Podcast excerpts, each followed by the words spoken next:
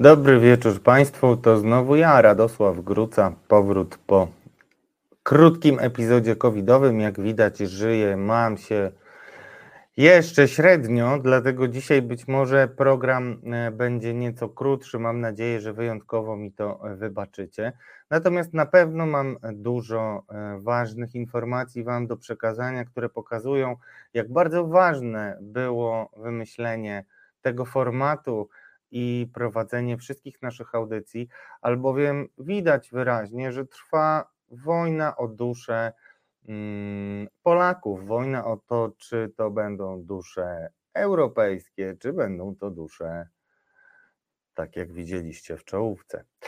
Sprawa jest bardzo poważna i wbrew e, takiemu poczuciu, że przecież e, Jarosław Kaczyński, prezes PiS e, i partia Mm, rządząca nie byliby samobójcami i nie wprowadzali mm, by pomysłów polexitowych e, w życie. Co, co tydzień macie mm, naoczne przykłady e, tego, e, że takie przynajmniej, nie wiem jak to powiedzieć, może nie marzenie, ale taka opcja cały czas jest w talii kart Jarosława Kaczyńskiego.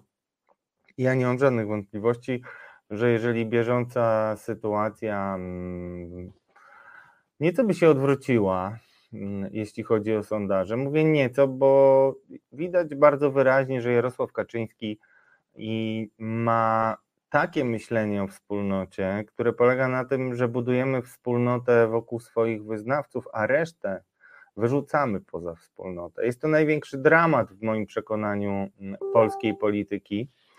E, a ten sygnał oznacza, drodzy Państwo, że to najwyższy czas, żebyście usłyszeli, iż prezes nie owija w bawełnę. Posłuchajcie przez chwilę ze mną. Co dalej z nowymi, e, z nowymi kamieniami milowymi wymyślonymi przez Unię Europejską? Proszę Państwa, ja rzeczywiście słyszę te wszystkie wypowiedzi, że coś się znowu nie podoba. No, mówię tutaj w tej chwili swoje indywidualne zdanie, bo decyzji partyjnej nie ma, ale to zdanie jest krótkie. No koniec tego dobrego. Myśmy naprawdę wykazali tutaj.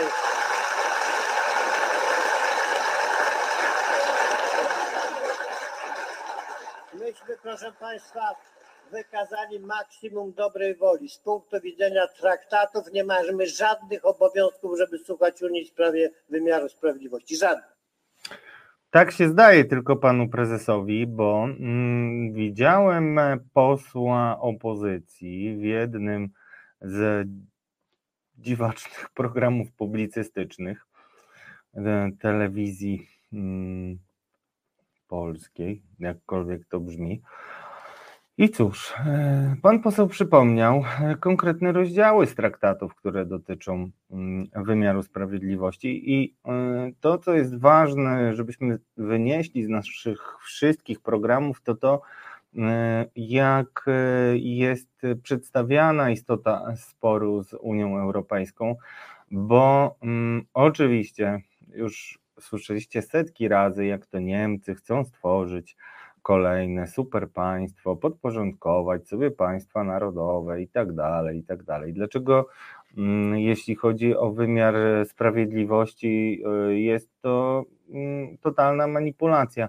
Unia Europejska nie oczekuje od nas, żeby prokurator był gdzie, znaczy teraz akurat zaleca to, y, bo eksperyment y, z połączeniem funkcji ministra sprawiedliwości i prokuratora generalnego pokazał, że jest to zbyt duża pokusa mm, działań politycznych, żeby jej się oprzeć.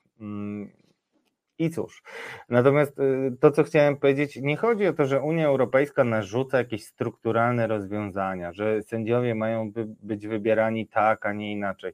Nie, to nie o to chodzi. Chodzi o to, żeby mieć y, poczucie i jakiekolwiek założenia, które przyświecają ewentualnym zmianom, które nie dają monopolistycznej pozycji określania tego, czy y, coś e, jest przestępstwem, czy nie.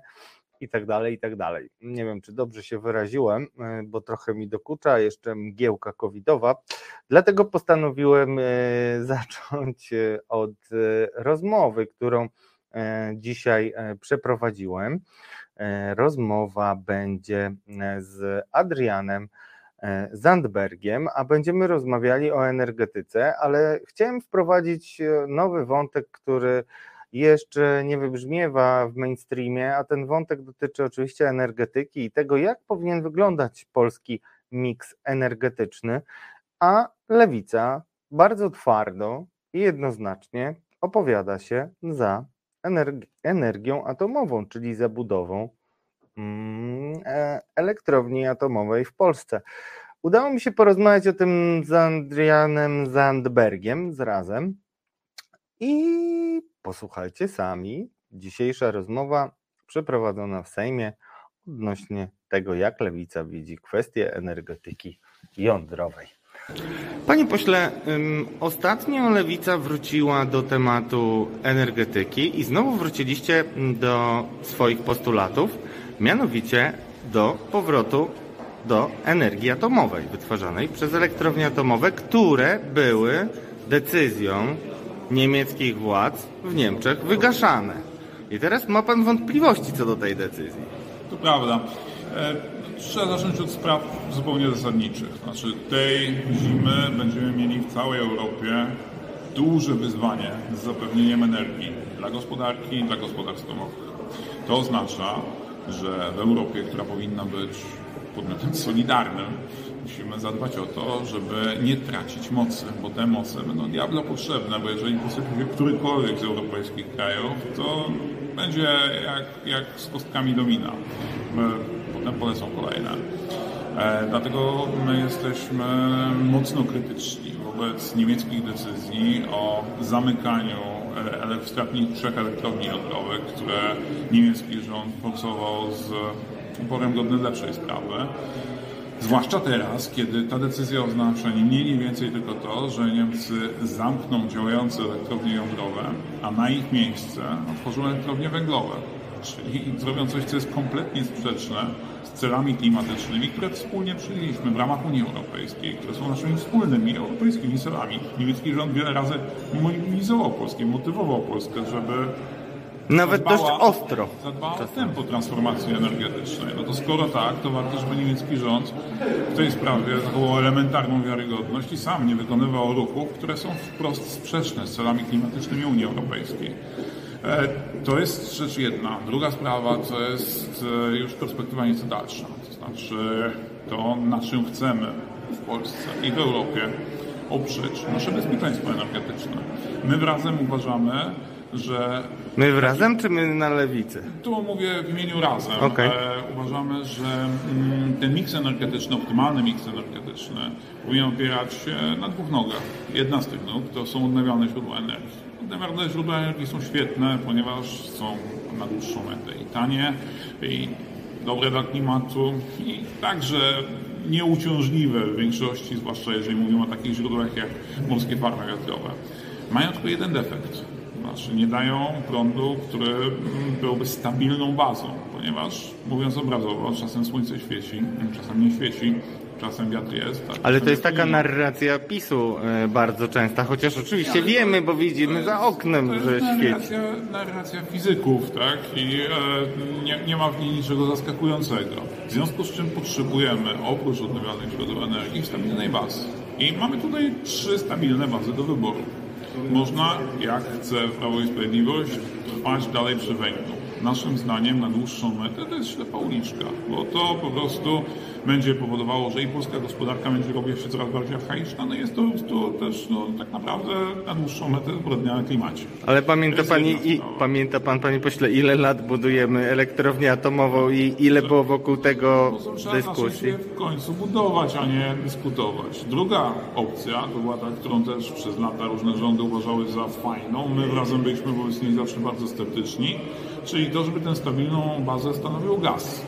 Elektrownie gazowe. Tylko chyba już wszyscy rozumiemy, że z tym gazem to jest eksponowanie się na niesamowite ryzyka, bo tak się składa, że zasoby gazu mają różne autorytarne dyktatury i żeby była jasność. Na razie widzieliśmy popis w wykonaniu jednej z nich, to znaczy rosyjską agresję na Ukrainę, ale i wielu innych dostawców e, paliw kopalnych też ma swoje. E, no i właśnie trzecie rozwiązanie, naszym zdaniem najmniej złe, znaczy optymalne to znaczy to, żeby tę twardą bazę systemu energetycznego zapewniały elektrownie jądrowe. Ja się z Panem zgadzam, że najlepszy czas na to, żeby rozpocząć budowę elektrowni jądrowej był 10 lat temu. Ale drugi następny najlepszy czas był wczoraj, a trzeci następny najlepszy czas jest dzisiaj, bo te problemy w magiczny sposób nie znikną, nawet jeśli Ukrainie uda się obronić. Nawet jeżeli ta wojna zakończy się sprawiedliwym pokojem, to przecież e, ta archaiczna energetyka będzie nas ciągnąć w dół i będzie stanowiła trwałe zagrożenie dla bezpieczeństwa Polski. Dlatego musimy zainwestować w budowę bloków jądrowych, dlatego musimy zwiększyć wydatki na energię odnawialną i mówię to znowuż nie tylko o Polsce. Mówię tu także o poziomie Unii Europejskiej. Uważam, że to jest nasze stanowisko, którego przekonujemy także naszych przyjaciół w innych krajach, że jest potrzebny forsowny program inwestycji obejmujący zarówno energetykę odnawialną, jak i energetykę jądrową na terenie całej Unii Europejskiej, bo wtedy ta solidarność energetyczna nie będzie tylko pustosłowiem w dokumentach unijnych i w wypowiedziach takiego silnego europejskiego polityka, tylko będzie konkretem. I to jest naszym zdaniem najrozsądniejsza ścieżka do tego, żeby zapewnić naszemu kontynentowi energetyczne bezpieczeństwo, a ludziom, którzy na nim mieszkają, to żeby nie musieli się bać, czy będzie ich stać na zapłacenie rachunku.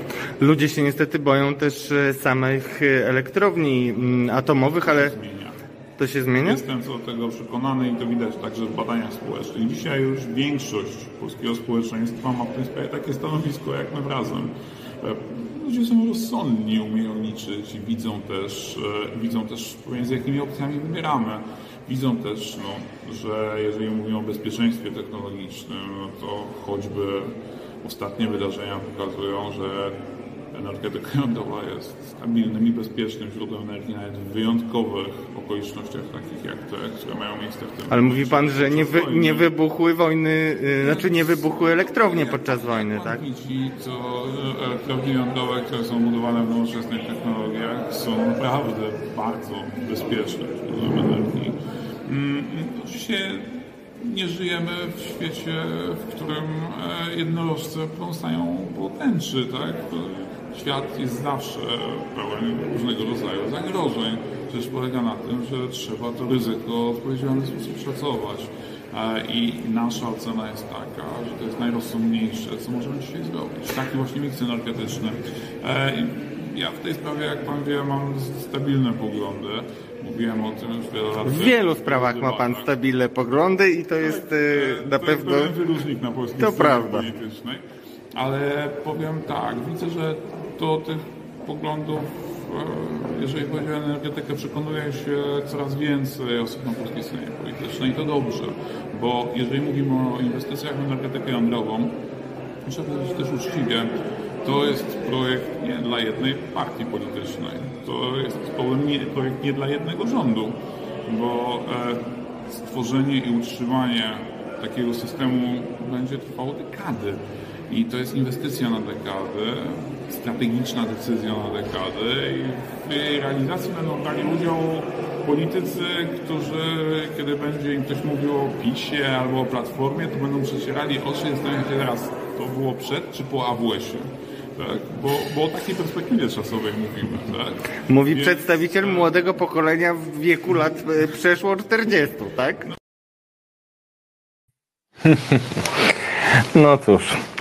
U nas tak młodzi politycy właśnie wyglądają. Pozwoliłem sobie na ten komentarz mm, od y, siebie, że rzeczywiście Adrian Zandberg jest y, tym politykiem, który w swoich poglądach jest najbardziej chyba stały, albo jeden z tych, którzy są najbardziej stali w swoich y, poglądach, chociaż nie wiem, czy to do końca jest komplement, bo jednak mam takie poczucie, że Adrian Zandberg y, no nie wykorzystuje do końca swojej szansy, ale nie przekreślam. Pamiętam sensacyjny jego wynik w wyborach prezydenckich. Szkoda, że mm, spowodował on potem inne problemy, ale nie ma co do tego wracać, bo nie ma sensu e, żyć przeszłością, drodzy Państwo. Ciekawa bardzo wypowiedź e, Adriana Zandberga o atomie i o tej koncepcji. Zastanawiam się, czy w ogóle jakakolwiek władza w Polsce od wielu lat e, by potrafi sobie wyobrazić i zorganizować jakąś debatę mm, realną dotyczącą szukania wspólnych mianowników, mm, bo mam wrażenie, osobiście już kilka razy zwątpiłem w to, że mm, elektrownia ruszy. Nie wiem, czy Państwo wiedzą, ale między innymi e, spór e, między Januszem Kowalskim, który był wtedy wiceministrem e, aktywów państwowych, a Antonim Macierewiczem spowodował, że perspektywa, która była rozważana, żeby w rejonie Bełchatowa, nieopodal, szukać możliwej lokalizacji padła, bo panowie walczyli o to, kto będzie bardziej skutecznie zabiegał o to, żeby węgiel brunatny dalej był wydobywany.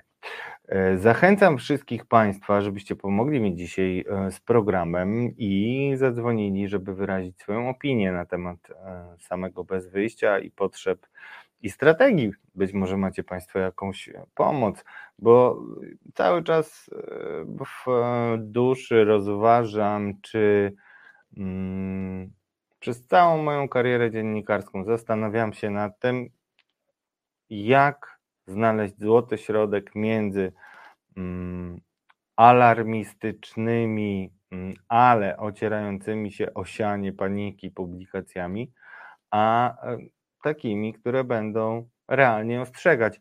Zawsze, kiedy dyskutowałem z moimi mm, naczelnymi w poszczególnych mediach, e, w których pracowałem, to udawało mi się przekonywać, że raczej w momencie, kiedy znajdujemy się na niebezpiecznym mm, przejściu kolejowym, co do którego e, nie ma wątpliwości, że zagraża e, wypadkiem, czy też e, zagraża bezpieczeństwu, bo jest źle po prostu zorganizowane na przykład, to czy my powinniśmy jako media pisać o tym wcześniej, żeby doprowadzić do realnych zmian, czy powinniśmy poczekać, aż ktoś tam zginie.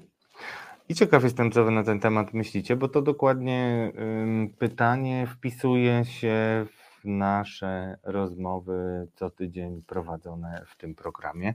Ja też chciałem pozdrowić Marcina serdecznie, Celińskiego, który poprowadził program samodzielnie podczas mojej nieobecności. I Marcinie, wracaj do nas szybko.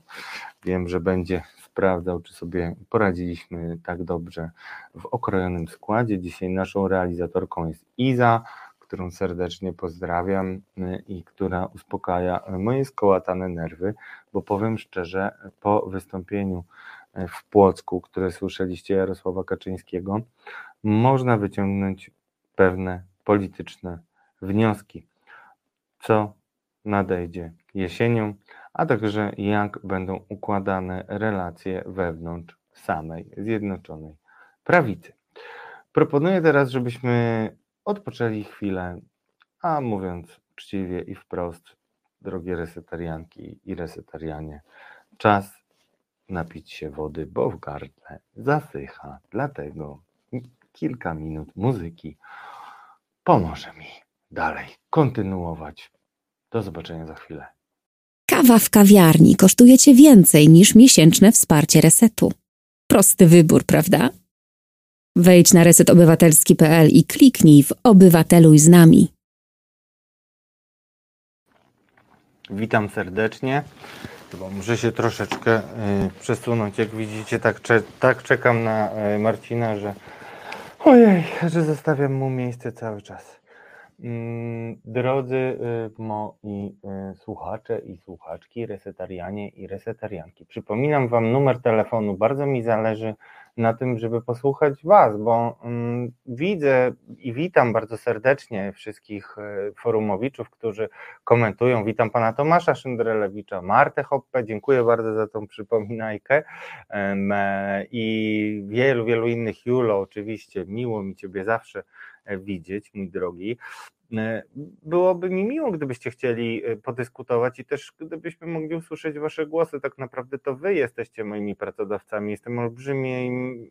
mm, mm, Jak to powiedzieć? Mm, Jestem, moi drodzy, niezmiernie zobowiązany Wam i Marcinowi Celińskiemu za to, że zorganizował nam ten wehikuł, który jak widzicie rośnie i rośnie. E, Mamy ledwie półtora roczku, a już e, nie tylko pobiliśmy wszystkie pomarańczowe i RDC-owe mm, produkty, ale także zbudowaliśmy mm, wiele bardzo wartościowych programów. E, Ja nigdy nie jestem zadowolony z siebie. Nie wiem, czy to perfekcjonizm, czy nie. Ale adrem, drodzy Państwo, jeszcze raz zachęcam, żebyście zadzwonili. Będzie mi bardzo miło. A teraz e, na początek e, garść em, e, polexit newsów, których oczywiście każdy tydzień już widziałem jakiś komentarz, przepraszam, nie zauważyłem czyj, że można już wybierać polexitowca tygodnia. Ja wszystkim e, przypominam, że na adres e, resetu, albo możecie też na adres naszej realizacji wysyłać e, swoje kandydatury. Ja też jestem obecny na, na Twitterze, e, na Facebooku. Powiem szczerze, to jest chyba najpewniejszy, mm, najpewniejszy, drodzy Państwo, kanał kontaktu z moją skromną osobą, a wielu z Was, e, drodzy forumowicze i forumowiczki, mogą, mam nadzieję, zaświadczyć, że odpisuję. Nawet jeżeli nie od razu, to bardzo szanuję to, że do mnie piszecie. Czasami y, się z Wami nie zgadzam, czasami Wasze maile i wiadomości innymi kanałami mm, są dla mnie wielkim zaskoczeniem i inspiracją. Y, Nie da się, drodzy Państwo, w takim e, no, w takiej obfitości różnych newsów, wszystkiego w skromnym mimo wszystko zespole i w ogóle w skromnych e, zespołach e, mediów, wolnych mediów, e, bo wcale nie jest kolorowo z kadrami, nie tylko pod względem kompetencji, ale nawet ilości, wyłapać wszystkich ważnych rzeczy, więc każda sugestia, którą prześlecie, po pierwsze e, ułatwi nam mm, dialog, a po drugie może znaleźć się nawet w naszej audycji. A teraz idziemy do brzegu. A ten brzeg to Samuel Pereira, pan, który ma drobną obsesję na moim punkcie i wszędzie, gdzie może to y, wściubia moje nazwisko. Wiem dlaczego, ale to inna historia. Pan Samuel, Pereira, pan Samuel Pereira, zwany także y, Kłamuelem Piseirą, y, w gronie realnych dziennikarzy, napisał właśnie kolejny felieton w gazecie w sieci. I mogę Państwu powiedzieć, ponieważ znam wielu byłych pracowników i pracowniczki TVP Info, które były blisko e, przy no, wprowadzaniu się Samuela P. Przepraszam, jeśli przekręcam. Wiecie, mm, musicie trochę dzisiaj e, dać dyspensy ze względów obiektywnych. No to jest to olbrzymie męczące, o, o, bardzo męczące to kwestia mgiełki. Ojej, co napisał Samuel Pereira? Dlaczego prezesi NBP i TK przeszkadzają? Jak myślicie, komu? Jak myślicie, komu? Mały konkurs. No komu mogą przeszkadzać ci wspaniali? Uwaga, to jest mini konkurs. W, nagro- w nagrodę będzie no coś będzie w nagrodę. Słuchajcie, komu mogą przeszkadzać prezesi NBP i TK, a mogę powiedzieć tak, patrzmy na to szeroko.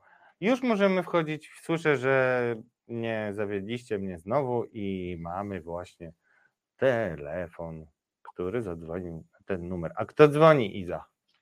Bożena z tej strony. Pani Bożeno. Zawsze mogę na ciebie, Bożeno, liczyć. Dobry wieczór, Bożeno. Dobry wieczór, Radku. Czy mnie słychać? Bardzo, y, może być pewnie trochę głośniej za chwilę, ale ja cię bardzo dobrze słyszę, mam Okej. nadzieję. O, Mhm. teraz jest super. Do- Tak. A, w porządku. Dobra, bo ostatnio jakiś był problem, e, przez minutę mnie nie było słychać. E, Radku, więc ja bym się chciała odnieść do e, Zandberga, bo mnie się podoba ten e, który on, on zaproponował, czyli e, rozbudowa. Mnie się sprzęga w telefonie. Czy na antenie słychać ok? Y, mm, Drodzy Państwo, jest ok, jak najbardziej. Mhm. A, może a może jak przyciszysz komputer, to wtedy się nie będzie sprzęgać. Nie, ja mam, ja mam Okej. wyciszony komputer całkowicie. Nie, mnie to nie przeszkadza.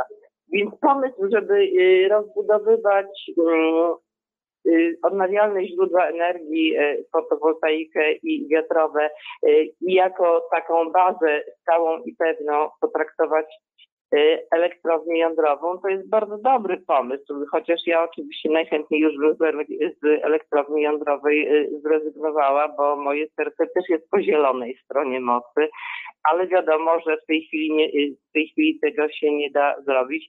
Mm, Mnie się na przykład bardzo podoba koncepcja takich małych modułowych wiatrowni, y, elektrowni jądrowych, są takie już projektowane, nie wiem czy gdzieś, być może, że gdzieś już są e, jakoś e, jakieś próby robione, to są takie nieduże, kompaktowe elektrownie, które się całkowicie zakopuje w ziemi. No dla mnie to jest e, sprawa taka kosmiczna i bardzo ciekawa, które by stanowiły taką, taką podstawę.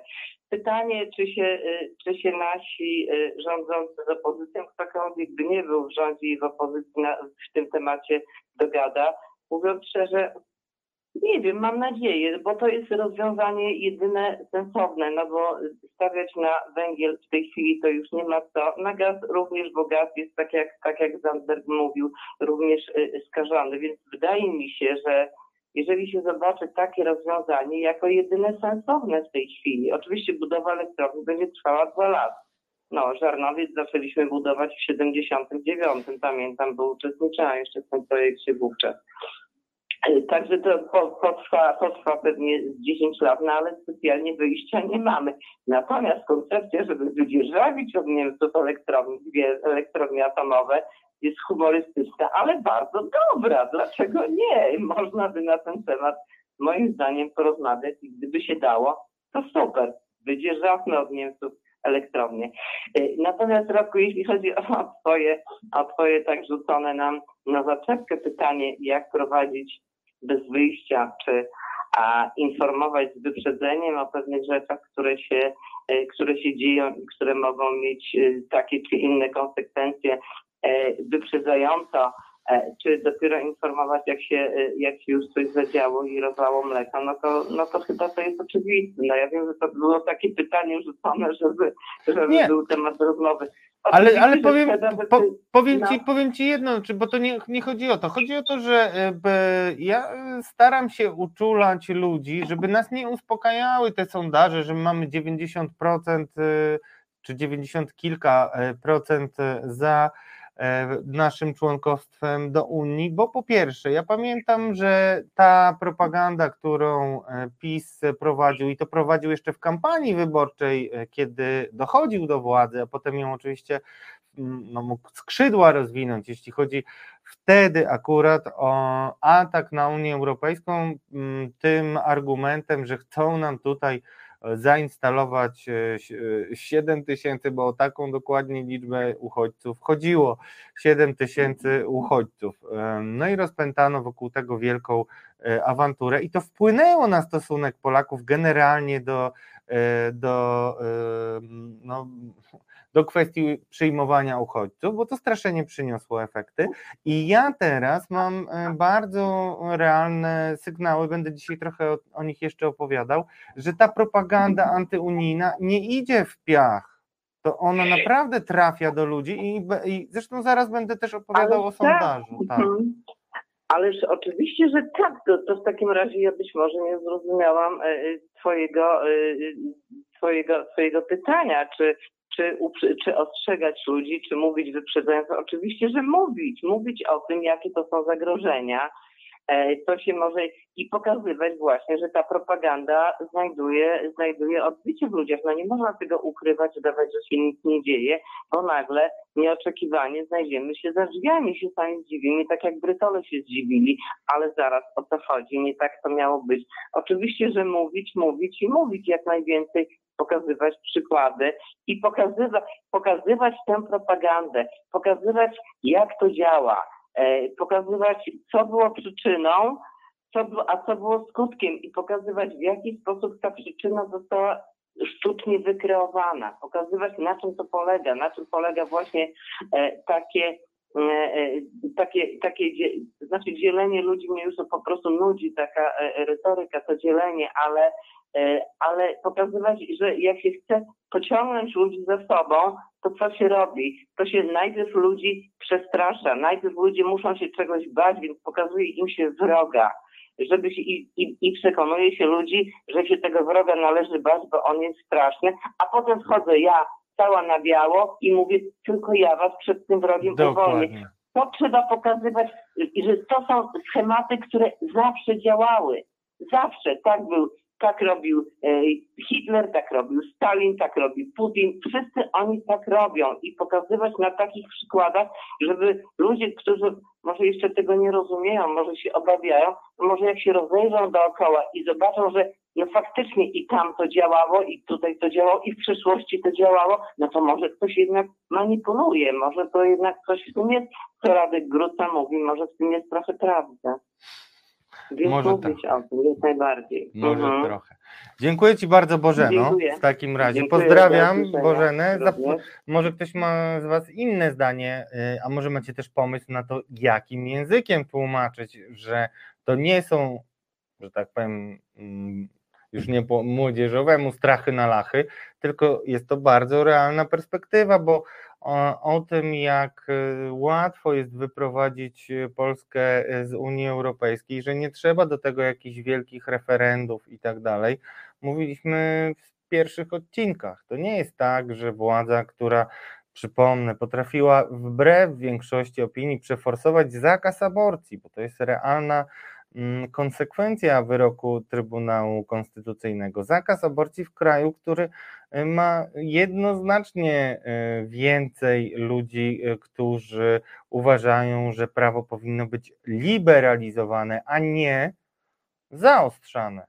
I mimo wszystko w temacie, który budzi tak wielkie emocje, udało się oprzeć jakiemuś mm, no, ryzyku, które y, musiał Jarosław Kaczyński i PiS wkalkulować, y, zlecając, czy też sugerując, czy też dając sygnały y, przy grochówce albo kapuśniaku mm, tym, którzy takie decyzje potem wydawali. No bo każdy z nas chyba sobie już dzisiaj, szczególnie po mailach, wyobraża, albo nie wyobraża, że Trybunał może decydować suwerennie. Bardzo to jest przykre, a będzie raczej gorzej w momencie, kiedy Bogdan Święczkowski, już teraz bezpieczny w zasadzie, e, nie wyobrażam sobie, jak można go będzie mm, pociągnąć do jakiejkolwiek odpowiedzialności, ale nie mam wątpliwości, że e, próbować e, mamy powody. Znaczy mamy, to znaczy dużo wątpliwości, śledztw, choćby to, co się dzieje teraz z handlarzem bronią, który miał umrzeć e, w Albanii, o czym poinformował korespondent TVP, nie z Albanii, nie z Tirany, ale z Berlina. Myślę, że wiecie, e, kogo mam na myśli. E, Pani Jola M., gratuluję. Jola M. zgadła, komu przeszkadzają prezesi, oczywiście Niemcom. Przypomniał mi się taki dowcip, który mi opowiadał mój kolega y, deklarujący się jako no, ateista, bym tak powiedział delikatnie, y, i opowiadał mi dowcip, który już chyba kiedyś opowiadałem, ale warto do niego wrócić. Mianowicie siostra zakonna podczas lekcji religii narysowała drzewo, na którym siedziała wiewiórka i pyta się dzieci, drogie dzieci, Czy wiecie, co to tam siedzi na drzewie? I Jaś zgłasza się do odpowiedzi i mówi: Wygląda jak wiewiórka, ale jak znam siostrę, to pewnie jest Jezus Chrystus. E, Mam takie wrażenie, że e, w narracji mm, Zjednoczonej Prawicy, szczególnie tych takich kłapaczy dziobem, którzy powtarzają wiernie e, przekazy dnia, mm, dodając tylko ledwo cokolwiek od siebie, no to mm, wydaje mi się, że im się y, wszystko kojarzy nie, nie jak siostrze zakonnej z Jezusem Chrystusem, ale y, z Niemcami. A jak się wydaje Wam? Dlaczego przeszkadzają prezesi? Samuel Pereira, mogę Wam zdradzić, bo muszę, bo, inaczej się uduszę, że Samuel Pereira ma świetne relacje z panią prezes, zanim zaczęła gotować dla e, prezesa, z dzióbków sobie spijali, zawsze jak jest potrzeba, to mm, e, pani prezes może zadzwonić do Samuela. Mm, Gwarantuję, że mogę przyprowadzić świadków e, takich telefonów przynajmniej. Samuel Pereira, przyjaciel Julii, pisze tak. W swojej polityce wobec naszego kraju Niemcy niechętnie wchodzą w bezpośrednie starcie z Polską.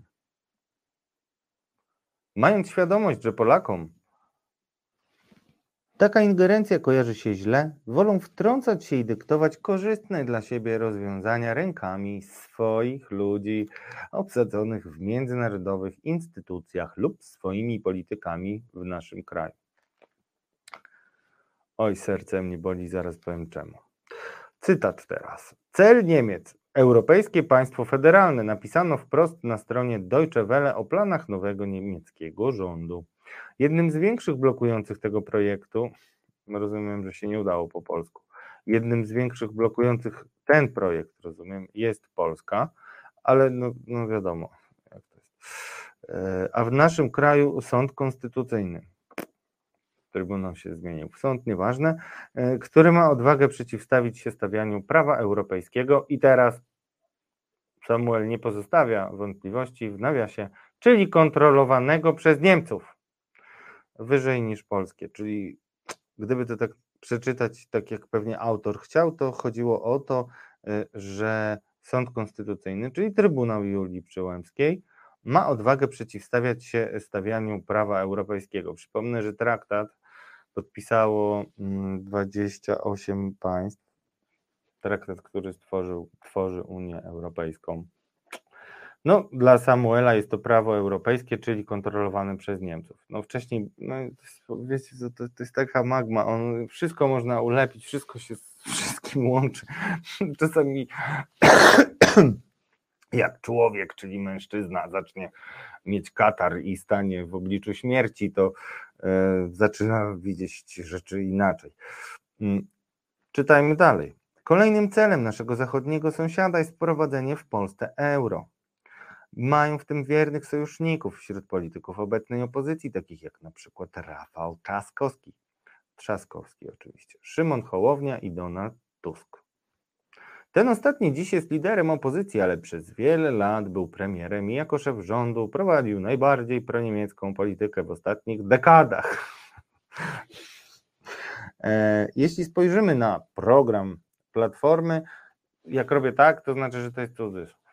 E, W cudzysłowie. Program Platformy rzuca się w oczy jedno. Jego głównym punktem jest siłowe usunięcie szefów organów konstytucyjnych, czyli y, prezesa Narodowego Banku Polskiego, profesora Adama Glapińskiego i prezes Trybunału Julii Przyłębskiej. Gdy spojrzymy na niemieckie interesy związane z Polską, to wybór akurat tych osób i instytucji nie jest przypadkowy.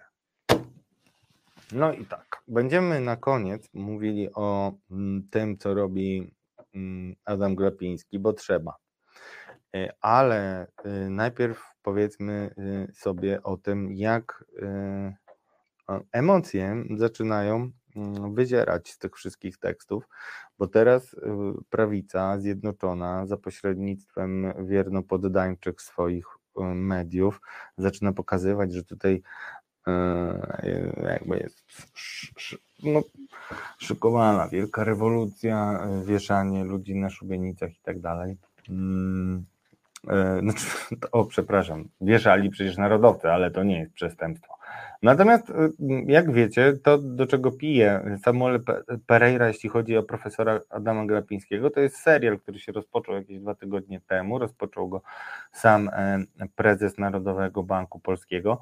Jest to zupełnie kuriozalna e, historia. Przykre jest bardzo dla Polski to, że mamy e, prezesa Narodowego Banku Polskiego, który no, ma jakieś chyba jednak problemy z zapanowaniem, czy z, w ogóle ze zrozumieniem swojej funkcji, szczególnie w takich czasach. I mm, poza rękoma na szyję, jak mówimy, ciocia, mam wiele do y, zarzucenia Markowi Belce na przykład y, w wielu rolach, które pełnił.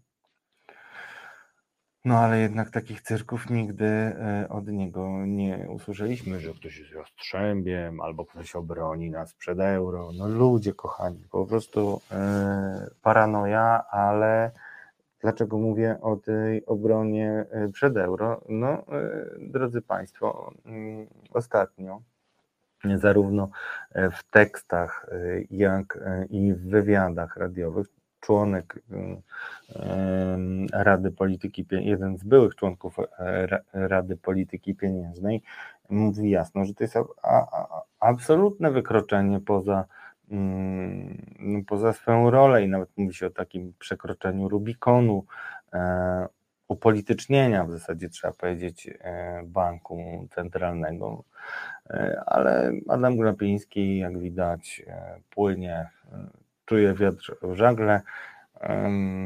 Ciekawe, jak to się skończy.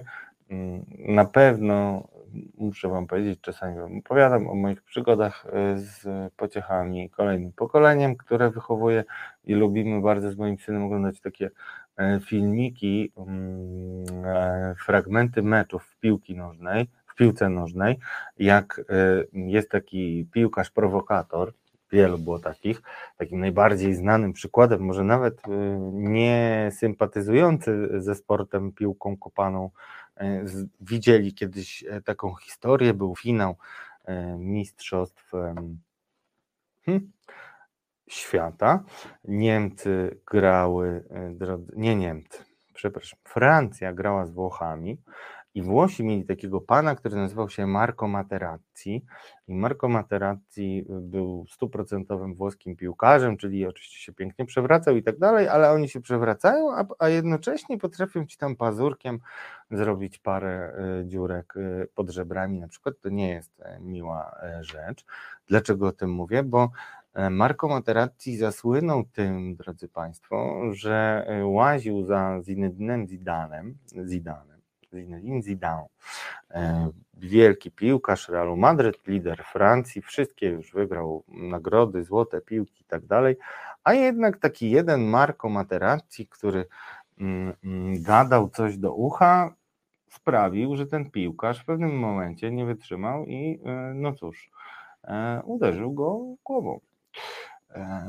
Dostał oczywiście czerwoną kartkę, a Francja przegrała. Jest więcej takich filmików. Ja je kiedyś będę puszczał Państwu namiętnie. Razem z moim synem e, selekcjonujemy e, te filmiki, bo kojarzą mi się one bardzo z tym, co robi e, PiS. To znaczy, najpierw mamy totalną opozycję zdrajców, sprzedawczyków, targowice. Pomóżcie, jeszcze wiele innych pomysłów. Mm, no i co? Mm, a na końcu na koniec dnia y, jest wielka histeria i w ogóle jak możecie atakować i eskalować nienawiść. No y, ludzie, no błagam, no y, look who's talking, popatrzcie kto to mówi, bo jest to kompletna mm, hipokryzja, natomiast przy takim nasileniu propagandy, jaki, jaki, jakie jest obecnie w Polsce pod batutą Jacka Kurskiego, prezesa TVP, no cóż, to po prostu działa. To po prostu działa. I yy, cóż, jeszcze puenta autora yy, yy, Kłamuela. Jeśli Donald Tusk obiecał Niemcom, że Polska wejdzie do strefy euro, a polskie prawo stanie się podrzędne, to konieczne do realizacji tego celu jest usunięcie tych, którzy to blokują, czyli odspawanie prezes Przyłębskiej i wyprowadzenie prezesa Glapińskiego, zarówno odspawanie, jak i wyprowadzenie mm, jest w cudzysłowie, ponieważ rozumiem, że Samuel próbuje swoich czytelników przekonać, że tutaj autentyczna e, fronda, czy też jakaś krwawa rewolucja się szykuje, bo to tak jest właśnie, że prowokowali, prowokowali, atakowali, a teraz e, udają niewiniątka i e, budują atmosferę strachu. I to jest w ogóle zabawna historia. O tym też opowiadałem w podcaście Podejrzani Politycy. Jeśli słuchaliście, mm, to wybaczcie, krótko powtórzę krótko powtórzę, e, że mm, no cóż, e, to jest trochę tak, że mm, lęk, który oni budują, jest w dużej mierze cyniczny. Myślę, że Jacek Kurski e, już ma do tego stopnia rozdęte ego i poczucie własnej bezkarności i wielkości i nie wiem czego jeszcze, że nie analizuje, w ogóle nie dopuszcza do siebie, że mógłby ze swoją maszynką do propagandy doprowadzić, mm, znaczy nie zapobiec, co tak bym powiedział, przegranej.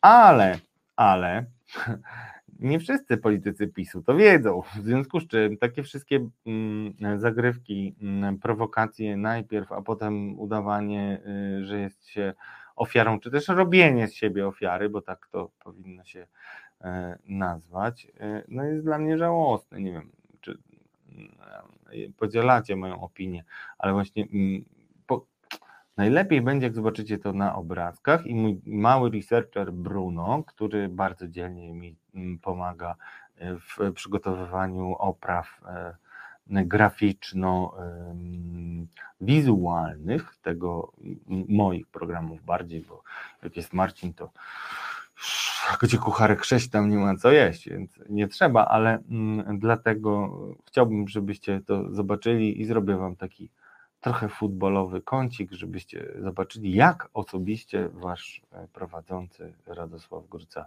widzi tę sytuację, którą można porównać do tego, co robią na boisku niektórzy piłkarze. Myślę, że będzie to dość zabawne, szczególnie dla tych, którzy czasami mają okazję i cierpliwość, żeby obejrzeć jakiś mecz futbolowy. Idźmy dalej, bo oczywiście nie zasypują mm, gruszek e, w popiele nasi komentatorzy. Będziemy mówić e, za chwilę o tekście mm, Olafa Scholza, e, który ukazał się w Gazecie Wyborczej. Szkoda trochę, powiem szczerze, że w Gazecie Wyborczej, bo Gazeta Wyborcza jest już tak zszargana przez sporą część, mm, znaczy zszargane jest jej dobre imię przez propagandę, więc jakby umieszczanie tam tytułów e, może mieć, może być przeciwskuteczne, jeżeli Olaf Scholz chciał cokolwiek uzyskać takimi tekstami. E, ale Adrian, jak na ten tekst zareagowali koledzy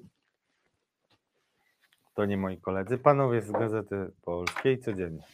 Adrian Stankowski. Nie wiem, czy wiecie w ogóle, na pewno kojarzycie tego pana. Adrian Stankowski, taki no jeden z liderów wystąpień medialnych, taki etatowy komentator do spraw wszelkich e, i związanych z platformą najbardziej. Mm, Adrian Stankowski, który został redaktorem naczelny po tym, jak chyba, no nieważne. No. Teraz jest redaktorem naczelnym, mm, ale mm, ja odkryłem, drodzy Państwo, że ten pan mm, nie ma takiego wykształcenia, jakie byście podejrzewali, y, bo rzadko się tym chwali, ale gdzieś znalazłem w internecie informację, że on skończył szkołę aktorską. No tak wam powiedziałem, pomyślcie sobie sami czemu. Drodzy Państwo, drogie Panie i Panowie, w tekście o wiele mówiącym tytule Adolf Jątko napisał tak. Kanclerz Niemiec w długim artykule obwieścił, że Unia winna stać się wspólnotą geopolityczną i należy przezwyciężyć narodowe egoizmy, znosząc zasadę jednomyślności. A tak przekształcona Unia umożliwi Niemcom wzięcie odpowiedzialności za Europę i świat. O co chodzi? Już rozmawialiśmy o tym, referowałem Wam, że mm, Między innymi w związku z e, kłucowaniem, ale takim, wiecie, kłustwał i tak dalej, czyli mamy dwa koniki trojańskie, czyli Polskę i Węgry w Unii Europejskiej, a może jeden taki wspólny, powiedzmy dwuczłonowy. E, I e, Unia Europejska obawia się, że obstrukcja, która jest e, dyscypliną w Polsce niezwykle rozwiniętą, szczególnie za tej władzy, może uniemożliwić Unii funkcjonowanie takie dynamiczne w bardzo trudnych czasach. A zwracam uwagę, że Unia Europejska w czasach e, pokoju, wtedy kiedy miała się skończyć historia, jak pisał Francis Fukuyama, bardzo powoli procedowała poszczególne rzeczy. Mm, można nawet, y, no można było nawet krytykować ją za to, aczkolwiek rzeczywiście te y, projekty, które się pokazywały, były y, no tak przedyskutowane i mm, przemielone na wiele sposobów czasami zbyt jakby dogłębnie nawet, mm, co było powodem różnych żartów z Unii Europejskiej, bo ta dogłębność niestety dotyczyła rzeczy tak bardzo istotnych, jak i mniej istotnych, mówiąc oględnie.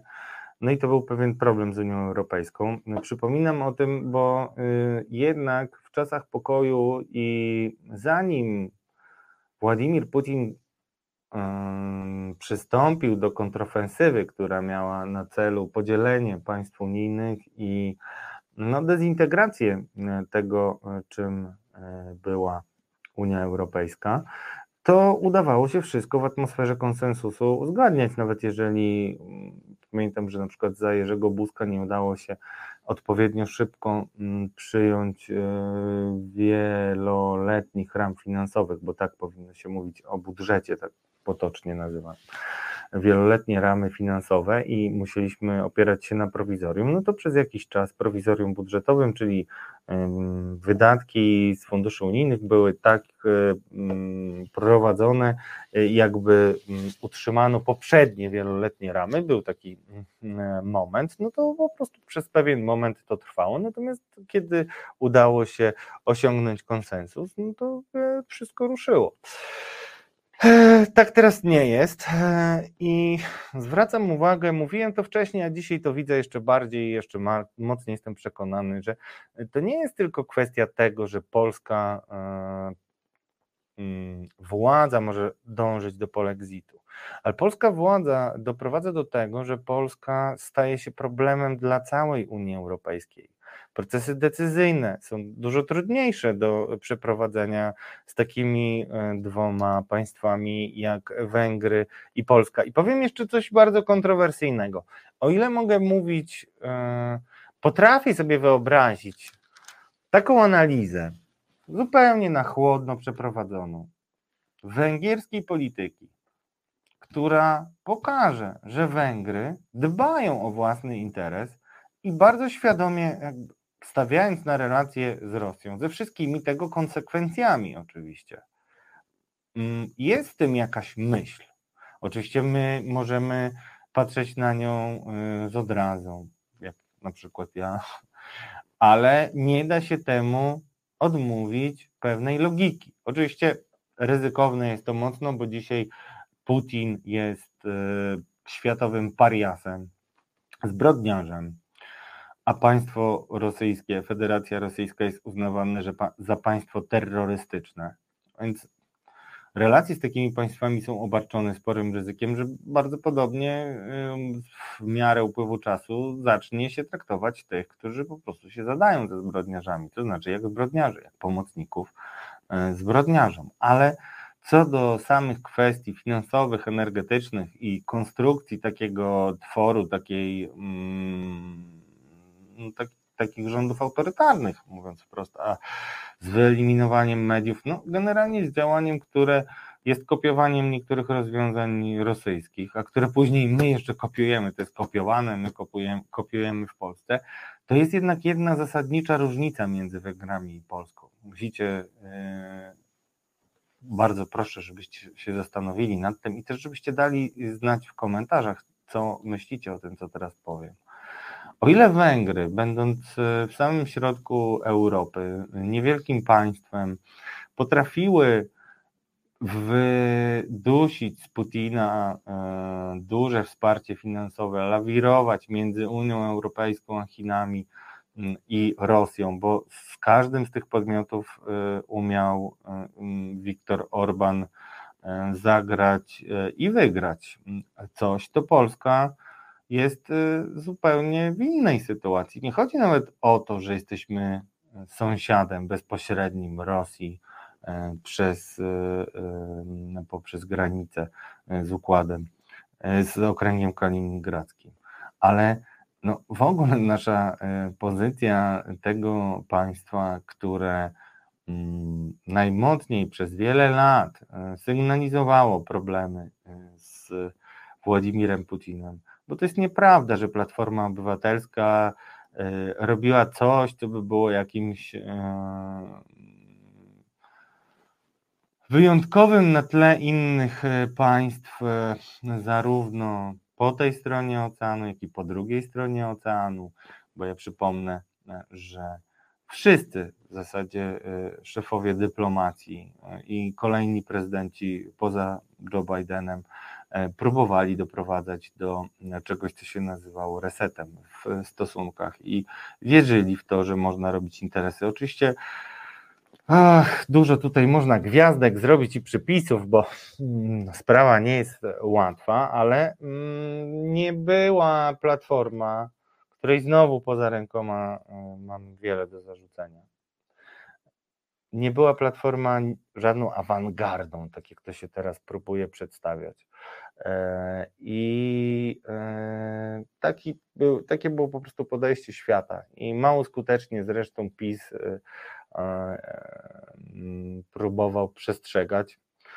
I też no, nawet, nawet uważam, że nadużyciem byłoby mówienie, że PiS próbował przed czymkolwiek przestrzegać, bo widać wyraźnie, że ja pamiętam na przykład wypowiedź Mariusza Błaszczaka, e, który był wtedy jednym z, liderem, z liderów e, parlamentarnych PiSu, E, I Mariusz Błaszczak szybko w 2014 roku po ataku na Krym mówił o wprowadzeniu embarga na rosyjski węgiel. I jakoś potem lata mijały, a tego węgla było coraz więcej i więcej i więcej. I dopiero wojna spowodowała, że przestaliśmy go kupować i zostaliśmy gorzej niż Himmelsbach z angielskim. I tak wygląda ta nasza awangardowość. Drodzy Państwo, y, będę walczył do końca y, i dajmy sobie, czyli mi, chwilę na łyk wspaniałej polskiej wody, a wracam do Was już za chwilę. Myśli i słowa. Właśnie to usłyszycie w programie Piotra Szumlewicza i Wojtka Krzyżaniaka. Redaktorzy nie wykonują jednak piosenki zespołu Baim, choć wielu chciałoby to usłyszeć szczególnie w takim dwugłosie.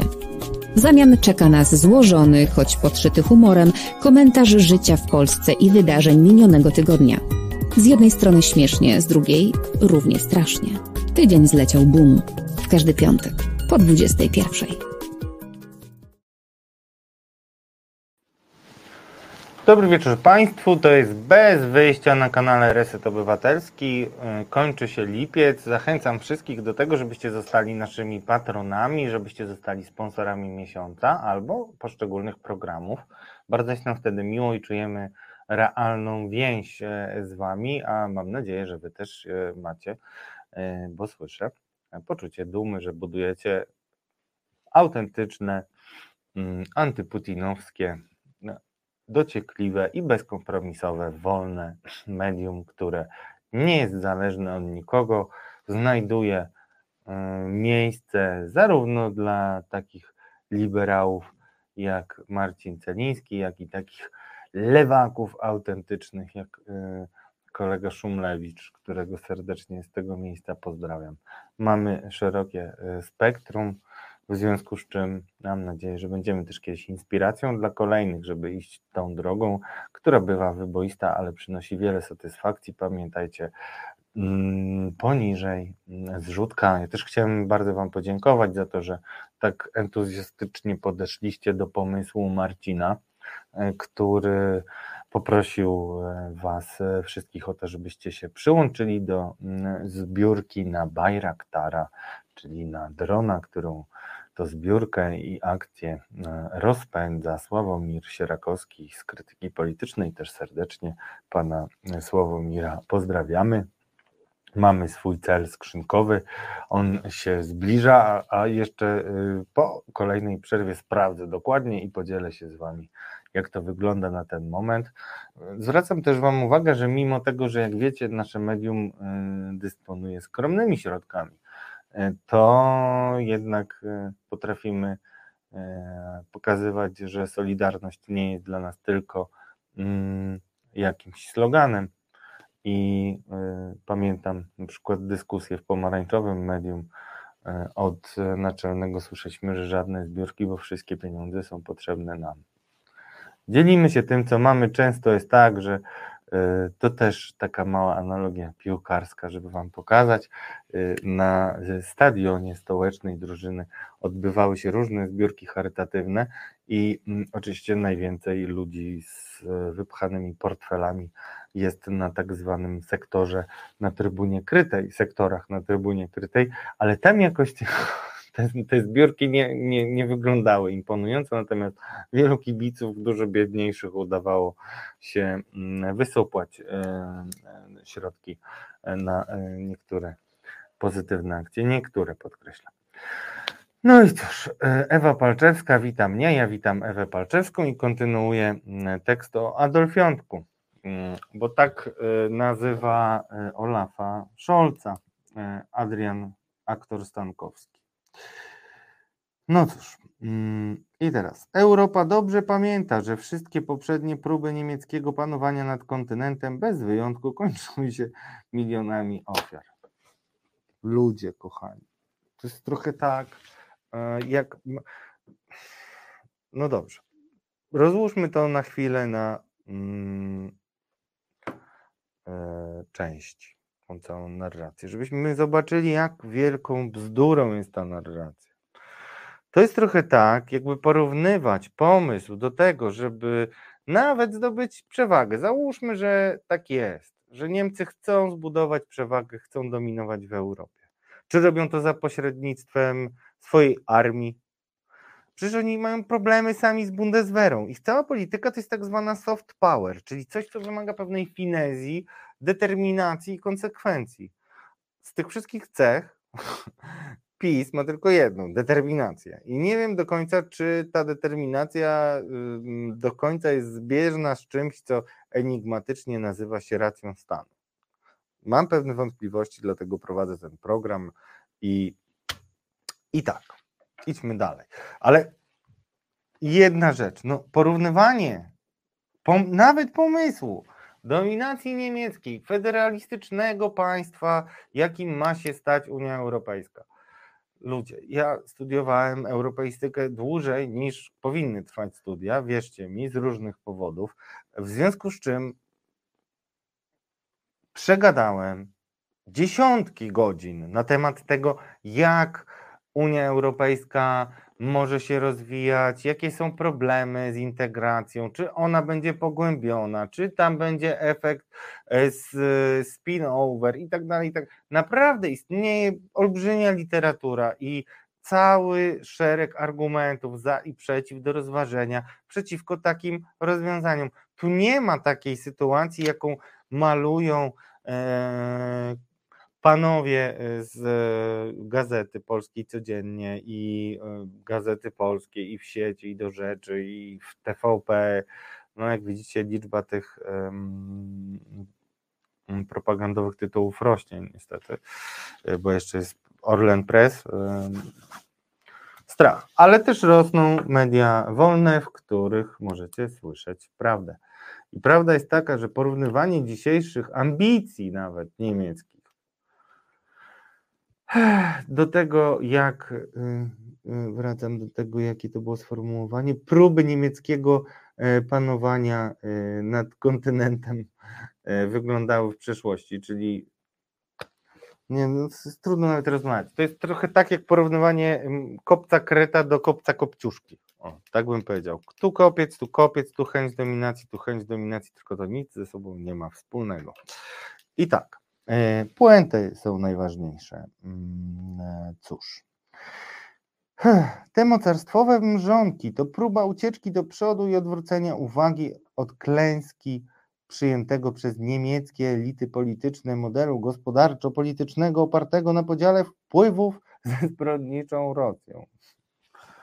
Nie, no nie. Ten tekst Olafa Scholza, do którego referuje e, Adrian Stankowski, ma na celu pokazanie, jak sobie Olaf Scholz wyobraża Europę po tym, jak zaatakował Ukrainę Putin. No, nie ma tutaj, znaczy inaczej ten tekst by nie powstał w ogóle i nie ma tam nic o współpracy z Rosją e, ani żadnych przemytów. Ja wszystkim polecam, będziemy go. Ten tekst jest tak istotny i tak e, mocno dyskutowany, że potrzebuję Marcina, żebym wam wykazał całą paranoję z nim związaną. Więc Marcinie, czekam na ciebie, wysyłam ci tekst zaraz.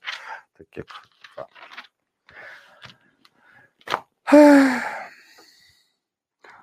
Więc tak, dokończmy. Mm. Dziś to wzięcie odpowiedzialności konkretnie oznacza próbę narzucenia Ukrainie zgniłego rozejmu czy zamrożenia działań wojennych, co oznacza wyłącznie podarowanie Putinowi czasu na reorganizację wojsk i uzupełnienie strat. Dla Berlina jednak byłaby to możliwość uratowania dotychczasowego kursu i powrotu do faktycznego sojuszu z Moskwą, oraz kontynuacji tłamszenia suwerenności krajów uważanych przez Niemców za swoją strefę wpływów. Dobrnęliśmy do końca. Lećmy dalej, bo to szkoda nawet już, co autor ma na myśli. Po prostu pla, pla, pla. Już coraz, coraz mniej w tym jest takiej yy, lekkości, bym powiedział, bo oni tak frywolnie sobie orbitowali bez cukru gdzieś tam od, ku odmętom i to jakoś się nawet czytało. Jak się, jak się czyta tego tyle, co ja, to no, umiesz y, rozpoznać taką jakąś mini lekkość, która mnie osobiście daje nadzieję, że ci panowie przynajmniej nie myślą tak, jak piszą. Więc to, to była jakaś nadzieja. Jojo! Tak nazywa się Joachima Brudzińskiego na tym zdjęciu e, w partii się go nazywa Jojo, popularny Jojo, więc e, e, finezji nigdy nie miał mm, i bez finezji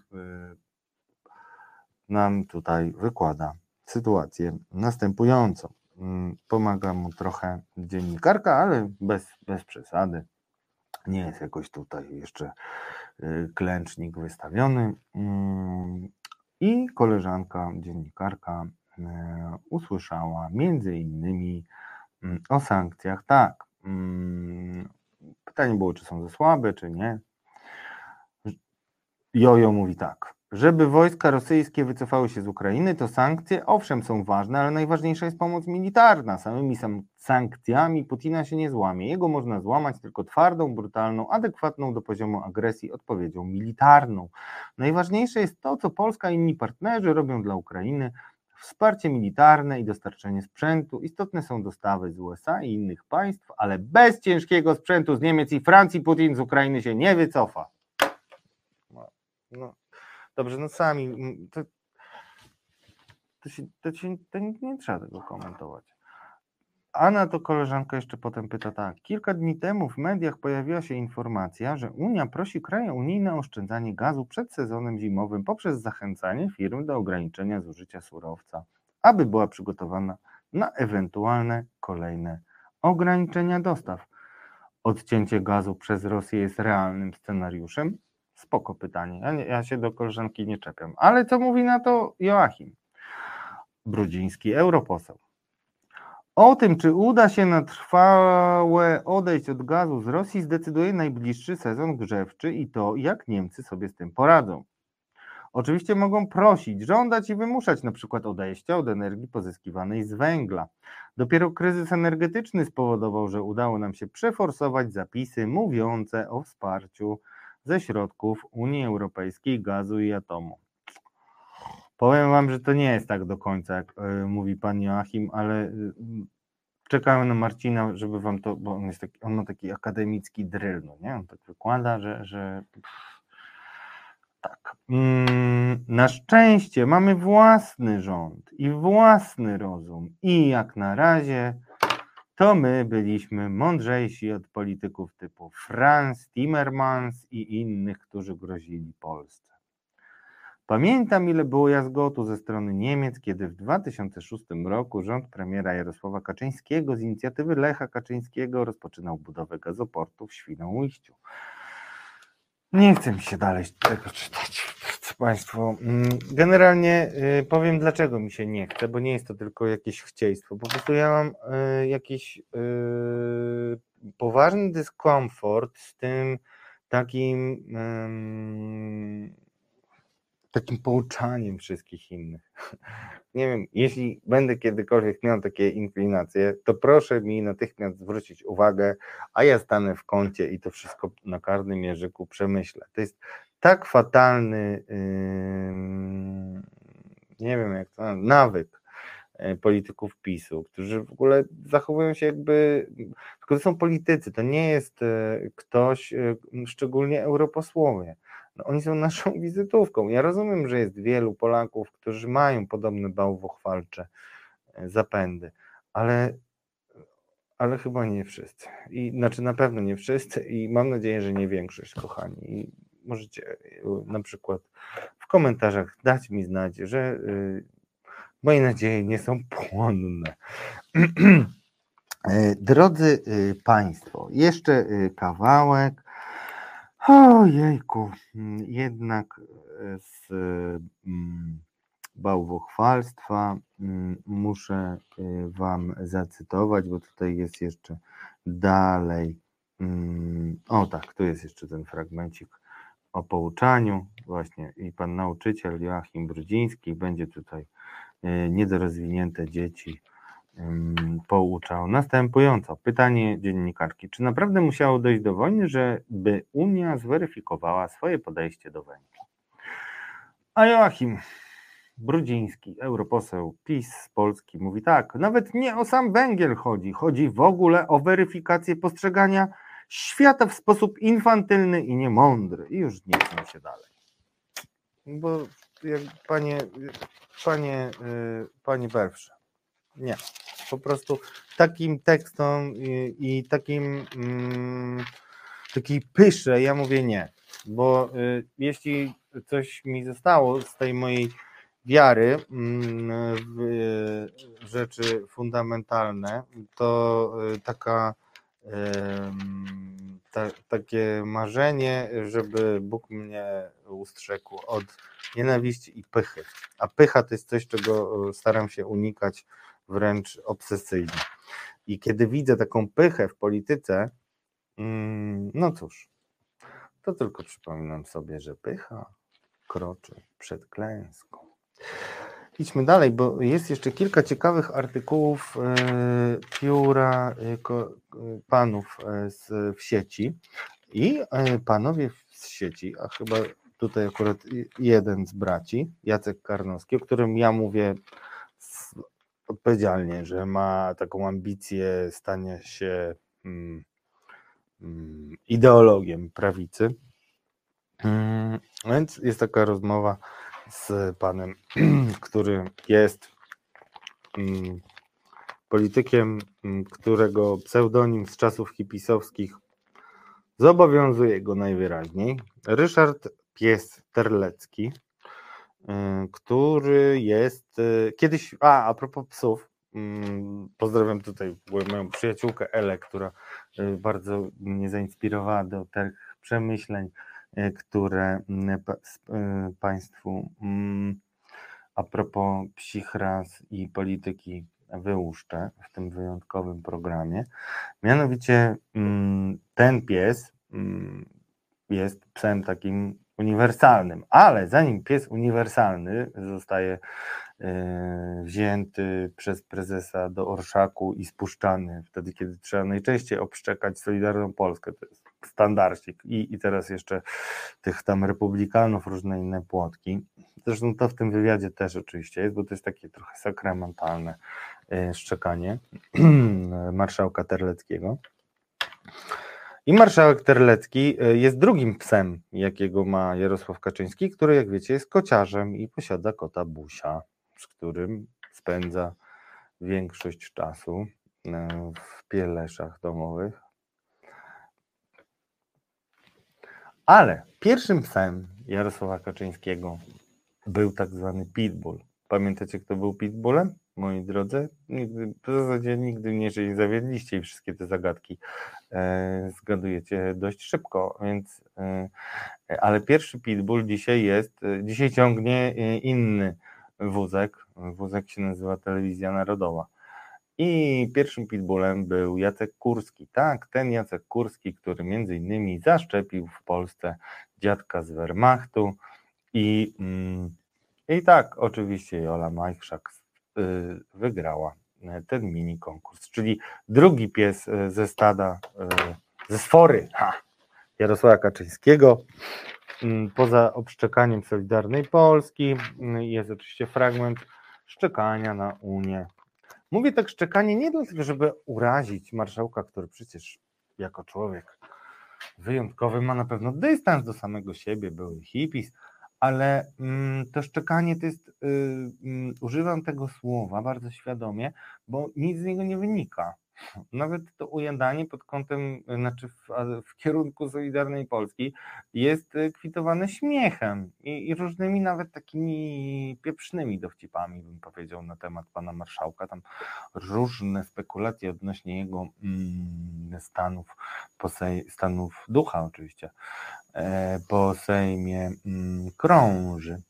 Ale mimo wszystko albo szczególnie ważne jest to, że jest wicemarszałkiem Sejmu i e, to, co on mówi, to jest e, to, co chciałby powiedzieć Jarosław Kaczyński, ale trochę mu nie wypada, bo już tak, tak, tak, już tak. Ważna informacja od marszałka tutaj padnie, więc słuchajcie uważnie.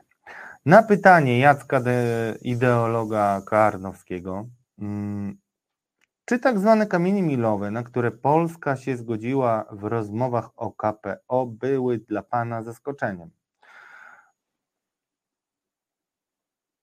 Jak może brzmieć odpowiedź na takie pytanie? Tak, nie lub nie wiem. Teoretycznie się wydaje. Ale oczywiście politycy zawsze na pytania odpowiadają tak, żeby powiedzieć to, co chcą. Ale zwracam na to uwagę, ponieważ y, taka odpowiedź tak nie lub nie wiem nie pada. Pada za to następująca wypowiedź. Z tego, co słyszymy od negocjatorów premiera, to jest jeszcze pole do uzgodnień. Sygnały płynące z Komisji Europejskiej wskazują też, że będziemy mieli raczej do czynienia z zaostrzaniem warunków niż łagodzeniem. Nie jestem więc wielkim optymistą, mam jednak nadzieję, i znowu tutaj, przepraszam ode mnie, znowu jest pouczanie, Mam jednak nadzieję, że w Brukseli w końcu zwycięży racjonalne myślenie, że rozbijanie Unii Europejskiej i wypychanie państw z nieodpowiednimi, w cudzysłowie, rządami nie ma sensu. To pierwsza z wypowiedzi, nad którymi warto się zatrzymać, bo mm, pamiętajcie, to nie jest normalny wywiad, to nie jest normalna gazeta i to nie są wolne media. To, co się tam pokazuje, nie może być sprzeczne z interesem partii. Wszyscy politycy PiSu, którzy współpracują z tymi poszczególnymi um, antyeuropejskimi tytułami, bardzo pilnują tego, żeby tam się nie znalazło jakieś przypadkowe zdanie. Pilnują tego też sami bracia karnowscy. I jeżeli e, tutaj nie pada odpowiedź na to pytanie, tak? Bo nie pada, umówmy się, nie pada.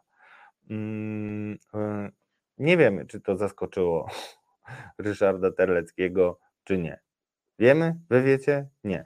Zdaje się, że nie, bo na to pytanie on nie odpowiada, mówi swoje. Ale co mówi swoje? Oczywiście mamy tu narrację, która powstała po polexicie y, rzuconym jako hasło do ataku mm, i do ostrzegania obywateli mm, przez opozycję obecną, przez Platformę przede wszystkim, Grzegorza Schetynę, bo to e, tam się zaczęło, ale bardzo słabo to się rozkręcało i do dzisiaj, i zresztą ten początek chyba yy, yy, po, zdeterminował to, że dzisiaj o polexicie jednak mówimy jak o jakimś zjawisku, które jest, yy, mówimy, nie my mówimy, bo my mówimy jasno, taka groźba jest i nie możemy do niej dopuścić, żeby się zrealizowała ale y, umówmy się, mainstream traktuje to tak, no powiedzmy, y, z pewnym, no nie do końca wierzy w to mainstream, że to w ogóle jest możliwe. Nie, nie przekonuje mainstreamu to,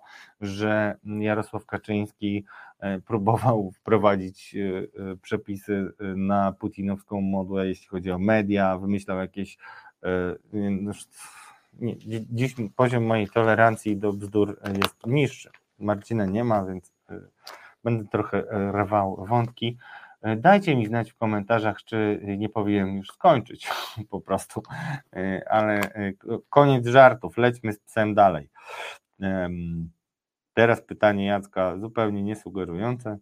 Z jednej strony zaciskający się sznur w sferze suwerenności, z drugiej dostęp do rynku, bez którego nie możemy się rozwijać sytuacja zaczyna wyglądać dramatycznie. Ale to mówi Jacek, przypominam. A hał, hał mówi tak. Dostępu do rynku raczej nam nie od... raczej. Uwielbiam to raczej.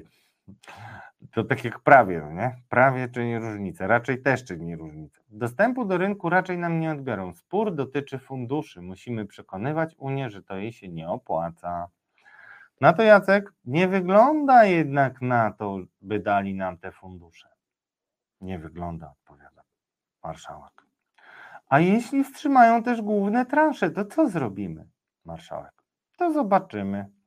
W tej bardzo krytycznej sytuacji, przy inflacji, w obliczu wojny, takie pochukiwania, szantaże wobec ważnego kraju europejskiego nie mają sensu. No błagam, Marcin, przyjdź tu i zrób ten swój numer z tym, że to, co powiedział Ryszard Terlecki, pasuje idealnie do oceny y, tego, co robi y, PiS. I to jest chyba dobry moment, żebym poprosił o grafikę, bo zapowiadałem w zajawce do naszego programu zaostrzenie tej retoryki antyniemieckiej, a jeszcze w sumie nie, nie, analizując ogólne polexit newsy, nie pokazałem tego.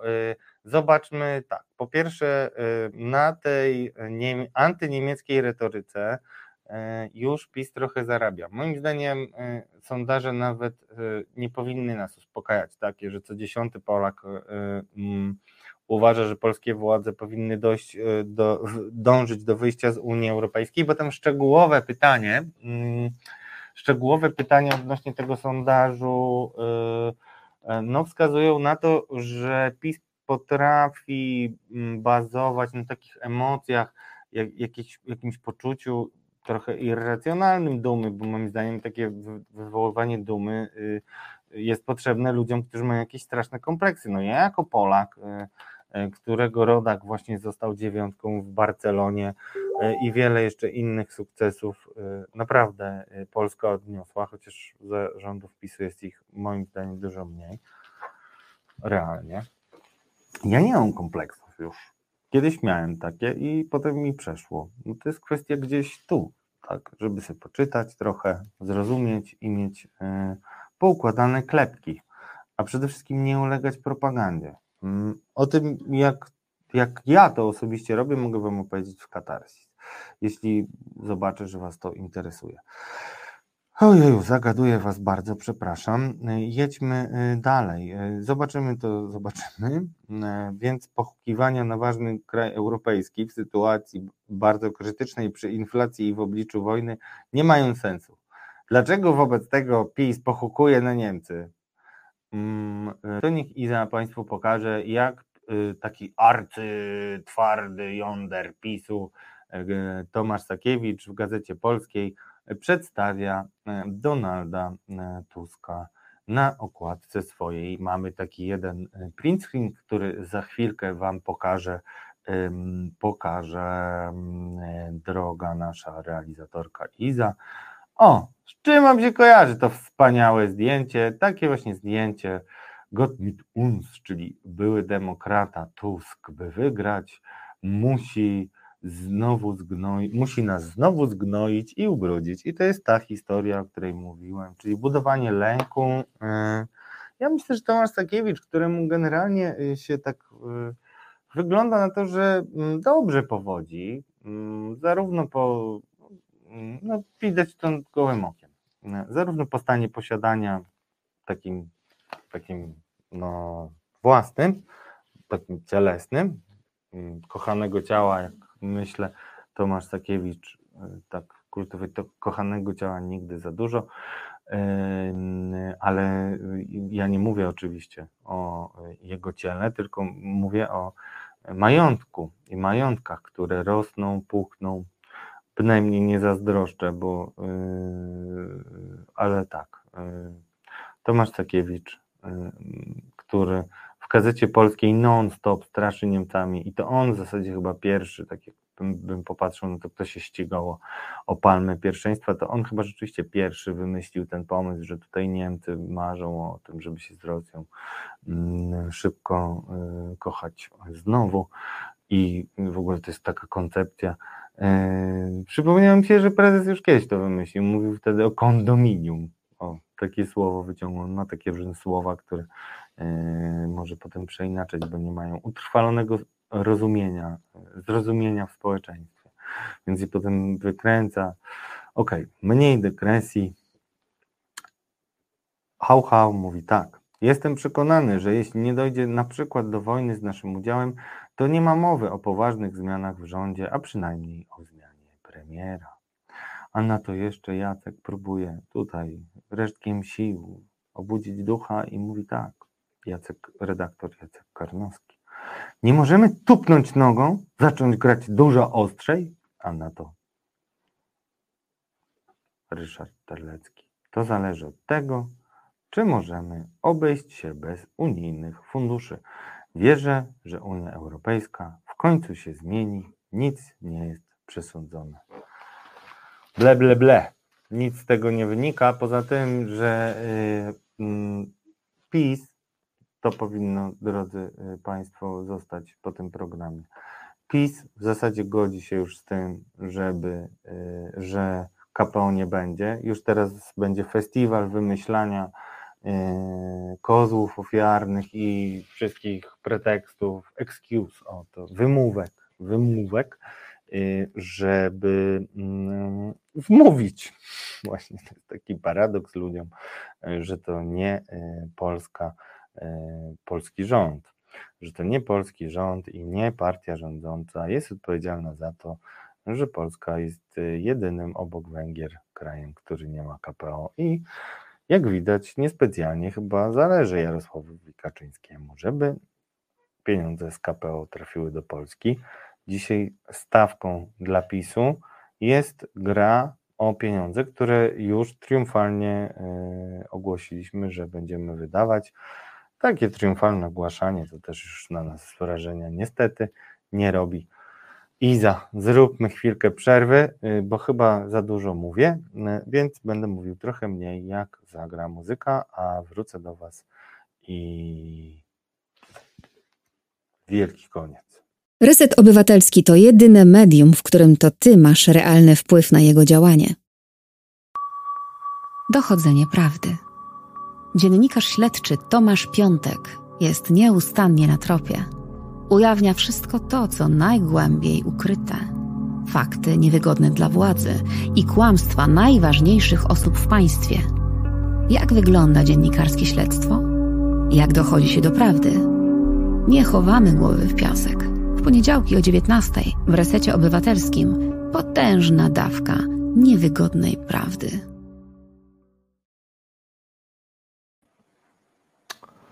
Drodzy Państwo, musimy zmierzać powoli do końca. Dzisiaj będziemy mieli też e, Dominikę chyba e, live, tak? Prawda? Dominika tutaj się zbliża do nas. Serdecznie mogę ją uściskać, ponieważ miałem już covid a w związku z tym musimy się przygotować na jej przyjęcie. E, to jest fajny zawsze dzień, fajny, bardzo miły dzień, kiedy może kolejni nasi prowadzący mogą nadawać ze studia który jak widać pięknieje i się rozwija razem z całym resetem. No cóż, mm, chyba czas na to, żebyśmy e, przeszli e, do kandydatów na polexitowców. Mm, No, pierwsza kandydatura wydaje się być dość oczywista, bo prezes mówi Unii dość. Nie jest to wyrafinowane, ale jest to szalenie istotne, w związku z czym mm, jego nominacja jest oczywista. Jak wiecie, w ogóle źle się czuję, kiedy nie ma mojego tutaj kolegi Marcina i, i możemy się trochę pospierać. Ale okej. Natomiast chciałbym jeszcze e, włączyć Wam jeden, e, jeden mm, fragment, e, który chciałbym, żebyście usłyszeli. I to jest drugi nominowany. I w sumie Was chyba zostawię z tym pytaniem, kto zasługuje tak długofalowo na to, żeby być naszym polexitowcem tygodnia. Posłuchajmy mojego drugiego kandydata. Inflacja zejdzie w przyszłym roku do poziomu gdzieś tam 6, 9 powiedzmy, 9, a, a, a, a, wzrost będzie 2 ponad 2. Może półtora, no. Tam jest półtora, jest 9. Zależy, czy tarcza będzie, czy nie będzie tarczy. Jak nie będzie tarczy, no to będzie 12, prawda, tam w przyszłym roku. Jak będzie tarcza, będzie 9, a na koniec roku 6. Dla 24 roku to nie ma znaczenia większego. Jesteśmy w celu. Także kredytobiorcy no, mogą już tutaj się spokojnie przymierzyć. Dostali od rządu wspaniały prezent, jakim są te wakacje kredytowe. Prezentów jest więcej od Adama Glapińskiego dla rządu. Eee, eee, znaczy, przepraszam. No tak, Adam Glapiński mm, dał taki wyjątkowy prezent y, rządowi. Mm, W zasadzie mm, wykonał niedźwiedzią przysługę, o tak chyba można powiedzieć, ponieważ mówiłem Wam już o tym, że jastrząb Adam Glapiński przedstawia się jako ten, który mm, broni Polski przed euro.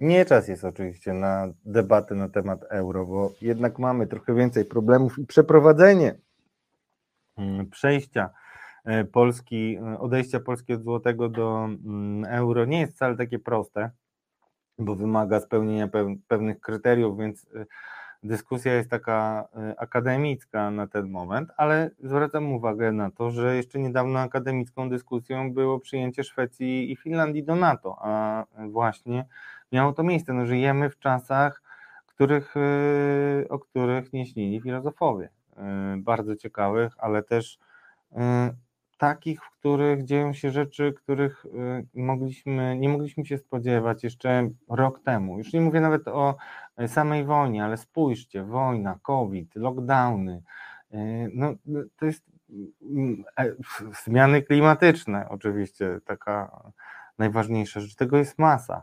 Powinniśmy przede wszystkim stawiać na e, ludzi, którzy mają wyobraźnię, co niestety eliminuje większość klasy politycznej, e, jeśli tak powiem.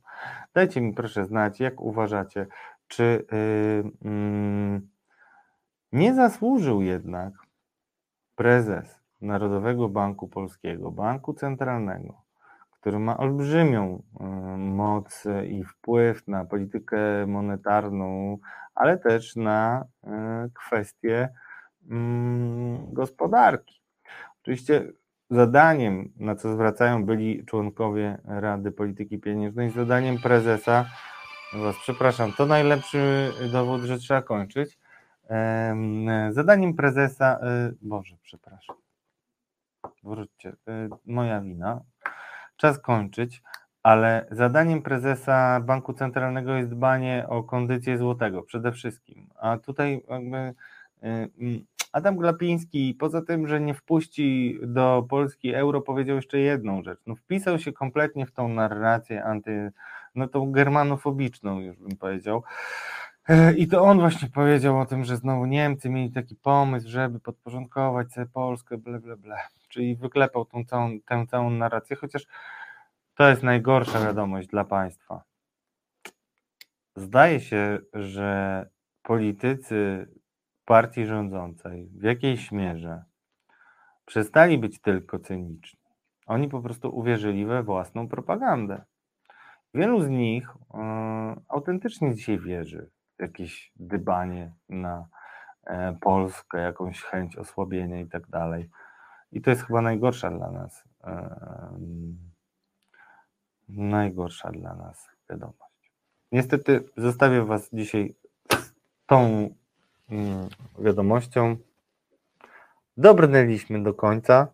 Mam nadzieję, że nie za dużo dygresji i że wybaczycie mi taką mm, nieco luźniejszą e, i inną formę, e, jaką dziś zaprezentowałem.